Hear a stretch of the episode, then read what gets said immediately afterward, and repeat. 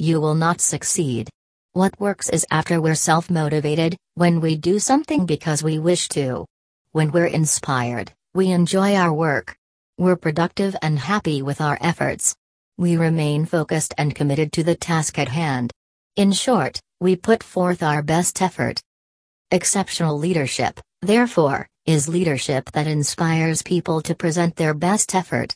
Although, for a frontrunner, being productive and having experience management skills are important and necessary, they're not sufficient. Having wisdom becomes increasingly important the upper in a corporation we rise, however it too is insufficient for truly effective leadership. Exceptional leadership is about referring to people in such the simplest way on inspiring them to present their best effort, for themselves, their organization, their community, their family, and or their world. How is this accomplished?